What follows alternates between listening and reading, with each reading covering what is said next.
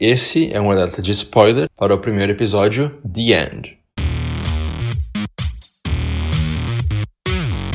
E aí, bem-vindo ao Soda Pop, um podcast às vezes crítico, às vezes mais leve, mais soltinho, mas sempre sobre cultura pop e o que tá rolando no mainstream. Eu sou João Pedro, seu apresentador, e hoje então eu vou falar sobre American Horror Story Apocalipse. Bom, então, American Horror Story é uma daquelas séries que eu já fui muito fã. Eu amei a primeira temporada com a Connie Britton e o Dylan McDermott. Eu vi a segunda temporada e curti bastante. E a terceira foi onde eu perdi todo o amor que eu tinha pela série. Eu amei toda a temática, todo, tudo da terceira, menos o enredo. Parecia uma coisa escrita correndo de última hora, assim, não fazia sentido. Aí, juntando isso com as próximas temporadas, que não me prenderam muito, não me chamaram atenção, eu parei de ver. Mas já que essa temporada é a temporada crossover entre a primeira e a terceira, eu estou aqui vendo e comentando para vocês. A premissa desse primeiro episódio é uma coisa bem interessante, porque tipo, American Horror Story sempre foi daqueles seriados que eu assistia, mas sabia que era uma coisa bem distante, uma coisa que não poderia acontecer, ou que era muito improvável, muito impossível até de acontecer, porque era umas coisas super exageradas, su super sobrenaturais assim. Só que agora chega a dar medo, porque é uma coisa que realmente pode acontecer, sabe? Porque essa temporada começa com vários mísseis atingindo Los Angeles, lugares na Europa, na Ásia e tudo mais. E tu fica tipo, meu Deus, isso pode acontecer a qualquer momento agora. Porque a gente tem o Trump, todo louco, ameaçando bombardear, a gente tem a Coreia, e, e, fica essa bagunça toda. Então a gente fica, a gente já tá nesse estado de alerta, nesse estado super com medo do que pode acontecer, sabe? E eu acho que esse primeiro episódio trouxe esse sentimento à tona muito melhor, de uma forma muito mais eficiente, muito mais eficaz do que a temporada inteira do ano passado, que foi sobre a eleição norte-americana. Bom, e a gente acompanha então a personagem da Leslie Grossman, que ela é uma espécie de wannabe, ela quer ser uma influencer digital, aí ela tá num salão para cortar o cabelo. E o cabeleireiro dela é feito pelo Ivan Peters. E ela super quer ter um corte único que ninguém mais tem. Eles olham a TV e veem um anúncio de que realmente o mundo está sendo bombardeado, tudo está acabando e Los Angeles está ficando um caos. Então eles olham lá para fora e realmente a cidade está uma bagunça, o pessoal está correndo, o pessoal está se jogando, está fazendo qualquer coisa porque eles acreditam realmente que o mundo está acabando. No meio disso, o pai da Leslie, o pai da personagem da Leslie, liga para ela pelo FaceTime e diz: "Olha só, filha, eu tô longe de ti, a família inteira tá longe de ti, mas saiba que isso é verdade. A gente te ama e a gente tem um avião aí no aeroporto de LA que tem quatro lugares. Corre para lá, pega o avião, que tu vai para um lugar seguro que a gente garantiu para ti. Eu já vou falar melhor sobre esse lugar. Enfim, daí ela corre para lá de carro, ela consegue pegar o avião, mas o personagem do Ivan Peters também vai e ele leva uma parente dele, a avó dele. Enquanto isso, a assistente da personagem da Leslie também tá lá. Então a gente tem quatro pessoas: a, a personagem da Leslie, a assistente, o personagem do Ivan Peters e a avó dele no avião. Aí eles começam a voar, só que uma bomba explode e a gente corta para abertura e depois a gente vê que passaram duas semanas e eles estão lá nessa espécie de bunker. Esse bunker, esse lugar, esse refúgio, esse abrigo é chamado de Outpost 3, que é um lugar comandado pela maravilhosa e inigualável Sarah Paulson, ou melhor, uma das pelo menos três Sarah Paulson que a gente vai ver nesse ano. Caso vocês não vejam o Horror Story, deixa eu te contar uma coisinha. Na primeira temporada, a Sarah fez uma personagem, na terceira ela fez outra, e na oitava ela faz essas duas mais uma nova, que é uma das mulheres que cuida desse abrigo para os refugiados. E como que esse abrigo funciona? Tu deve estar te perguntando.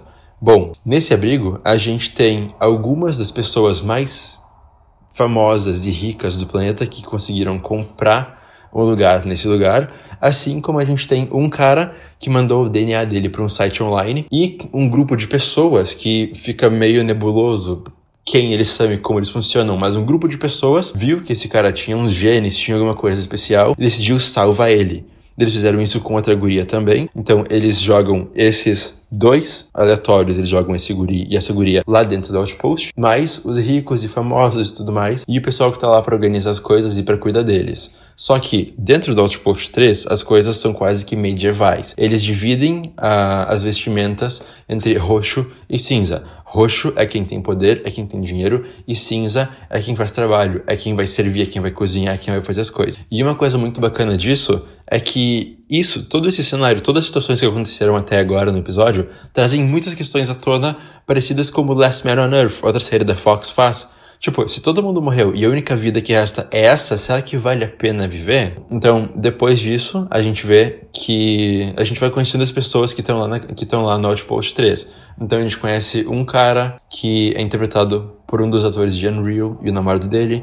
A gente vê outras pessoas, a gente vê uma mulher que era uma apresentadora famosa na TV, alguma coisa assim. E eles começam a socializar, começam a interagir, mas eles estão muito entediados. Eles estão, tipo, muito, muito, muito entediados porque não tem nada para fazer além de conversar e dormir. E eles reclamam muito das refeições porque, ele, porque eles têm que racionalizar a comida, né? Então eles não comem pratos gigantescos e luxuosos diariamente. Eles comem um pequeno cubinho que, de acordo com a personagem da Sarah Paulson, tem tudo que eles precisam ali. Mas eles reclamam muito porque aquilo ali não enche nada, né? Aquilo ali é só é só um cubinho. E só um parêntese aqui, cara, eu acho que Sarah Paulson deve estar tá amando fazer essa temporada. Porque ela já fez tanta personagem cafona, tanta personagem trouxa, que ver ela sendo super badass, super má, super uhul, eu tô no controle, é ótimo, é muito legal de ver. Bom, o pessoal vai conversando, vão interagindo, vão se conhecendo, vão comendo. Aí chega a personagem da Kathy Bates, que comanda o lugar com a Sarah Paulson, e ela pega uma ferramenta que ela tem, tipo um. Tá, não é um termômetro, mas é tipo um termômetro, esqueci a palavra agora. Ela pega essa ferramenta e passa por todo mundo na mesa de jantar para garantir que ninguém tem radiação. Por quê? Porque as bombas nucleares e blá blá blá blá que caíram lá fora deixaram uma baita radiação no ar, então ninguém pode sair. Aí a, Kathy Bates chega lá dizendo: Não, mas olha só, tem alguém aqui dentro que saiu lá para fora e tá com radiação e a gente tem que pegar essa pessoa antes que essa pessoa contamine todo mundo e a gente morra. Só que depois a gente descobre que ela tava brincando. Ela alterou os ajustes do termômetro, entre aspas, dela para fazer o negócio apitar com qualquer um. Aí ela chega lá, passa o negocinho pra todo mundo e o negócio apita no Ivan Peters e no namorado do cara de Unreal, chamado Stu. Então ela leva eles dois pra uma salinha e ela joga um spray assim neles para limpar eles das impurezas, de certa forma. Só que no, tipo, no Ivan Peters funciona, mas no Stu não funciona. Então o Stu fica tipo, meu, eu não quero passar por isso de novo, por favor, me ajuda. E ela, hahaha, eu vou te ajudar. Ela dá um tiro e mata ele. Lembrando que isso foi só pra zoar, porque ninguém tinha nada, ninguém saiu. Ela só queria matar alguém. Daí ela foi lá e mexeu nas configurações para fazer isso. para ver o tipo de pessoa que tá comandando os outros. Tem um tweet que diz que Ryan Murphy adora Twinks, né? Twinks, para quem não sabe, é o equivalente a novinho. Então, a Kathy Bates une o útil ao agradável e ela faz o quê? Já que o pessoal tava morrendo de fome, tava berrando que queria uma coisa nova, uma coisa deliciosa para comer, e ela acabou de matar um cara, ela fica, hum, eu tive uma ideia. Então, ela não fala nada para ninguém e leva um baita prato cheio de carne lá para todo mundo comer. Aí o pessoal começa a devorar sem nem pensar em nada, né? Até que um cara encontra um dente e outro encontra um osso, tipo, um ossinho do dedo. Eles ficam meio, mas o que, que é isso? E ela, relaxa, é galinha. Aí o pessoal vai estocando que eles estão comendo o cara que acabou de ser morto. Só que todo mundo segue comendo porque eles estão com fome. E daí o ex-namorado do cara morto fica tipo, não, não comam ele, ah, sabe? Porque, tipo, né, é o ex-namorado dele. Mas todo mundo tá tipo, meu, eu tô morto de fome. É isso daqui ou nada, eu vou comer isso daqui porque é melhor que eu morrer de fome. E daí tem essa situação. E aí que tem uma coisa bem interessante. Antigamente eu ficaria morrendo de medo, tipo, ah, que nojo vendo essa série, vendo, essa, vendo essas coisas. Só que, tipo, tu consegue te distanciar porque tu vê, tipo, não é de verdade.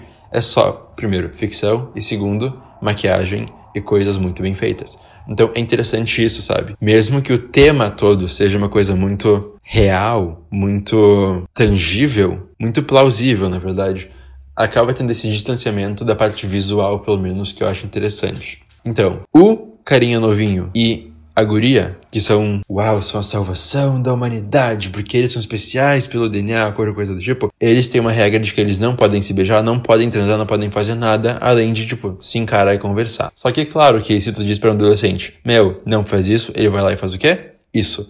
Então, passam 18 meses, que por pura coincidência, assim, é o período de tempo que a Sarah Paulson disse que eles tinham comida para sobreviver. Aí chegam esses 18 meses, os dois obviamente estão ficando e todo mundo começa a discutir porque eles estão tipo, meu, essas mulheres nos tratam como lixo, a gente não come quase nada, a gente não tem o que fazer aqui, a gente não quer mais isso daqui. E a Sarah Paulson fica, hahaha, beleza. Só que quando ela fica com essa atitude toda, vocês vão ver então, um cara chega. E aí que tá. Aí que tá o negócio. Eles começam a brigar lá dentro do dentro do outpost e tudo mais, e chega um cara com dois cavalos. Aí o cara entra lá, conversa com a Sarah Paulson e o que, que ele diz? Basicamente, ele é o superior da Sarah Paulson, ou seja, aquela organização que selecionou o guri novinho e a guria é meio que comandada por esse cara, ele faz parte da organização. Essa organização tem uns 12 outposts e ele veio avisar que vários deles estão sendo invadidos, estão sendo destruídos e que o próximo a ser invadido é o dela e ele veio salvar eles. Só que assim, ele não vai salvar todo mundo, ele vai fazer uns testes e vai pegar só os melhores dos melhores e levar para o próximo lugar mais seguro. Aí fica tudo aberto. Primeiro, esse cara tem o mesmo nome que o filho da Connie Britton com o Tate na primeira temporada do seriado. Então, é muito provável que esse cara é o anticristo. Segundo, eu acredito fortemente que esse lugar novo para onde todo, para onde boa parte do pessoal vai, é a casa das bruxas, é o Coven. Eu não sei como, eu não sei porquê, mas eu acho. E terceiro, eu não faço ideia de como isso vai acontecer, mas eu sei que aquele cara de látex da primeira temporada vai aparecer. Porque nos trailers ele já tá aí, ele tá aparecendo flutuando, descendo do teto, assim, em cima do casalzinho dos pombinhos. Então eu tô curioso pra ver como tudo isso vai rolar. E eu quero ver como que Connie Britton vai aparecer. Porque assim foi o primeiro episódio de 11, então muita coisa pode acontecer. Muitos personagens provavelmente vão morrer. Eu tô muito pilhado, eu tô muito curioso. E eu só. Eu tô louco pra ver três Sarah Paulson na minha TV. Tipo, imagina só. Se uma Joan House, imagina três. Enfim, essa foi minha recapitulação do primeiro episódio. Eu provavelmente vou estar tá mencionando mais esse seriado daqui para frente, porque eu vou estar tá acompanhando, comentando sobre isso, falando de teorias e tudo mais. Mas, claro, vão ter episódios normais também, né? O Salda Pop é um projeto realizado inteiramente por mim, João Pedro Felipe. E é isso aí. Até semana que vem e uma boa temporada para nós.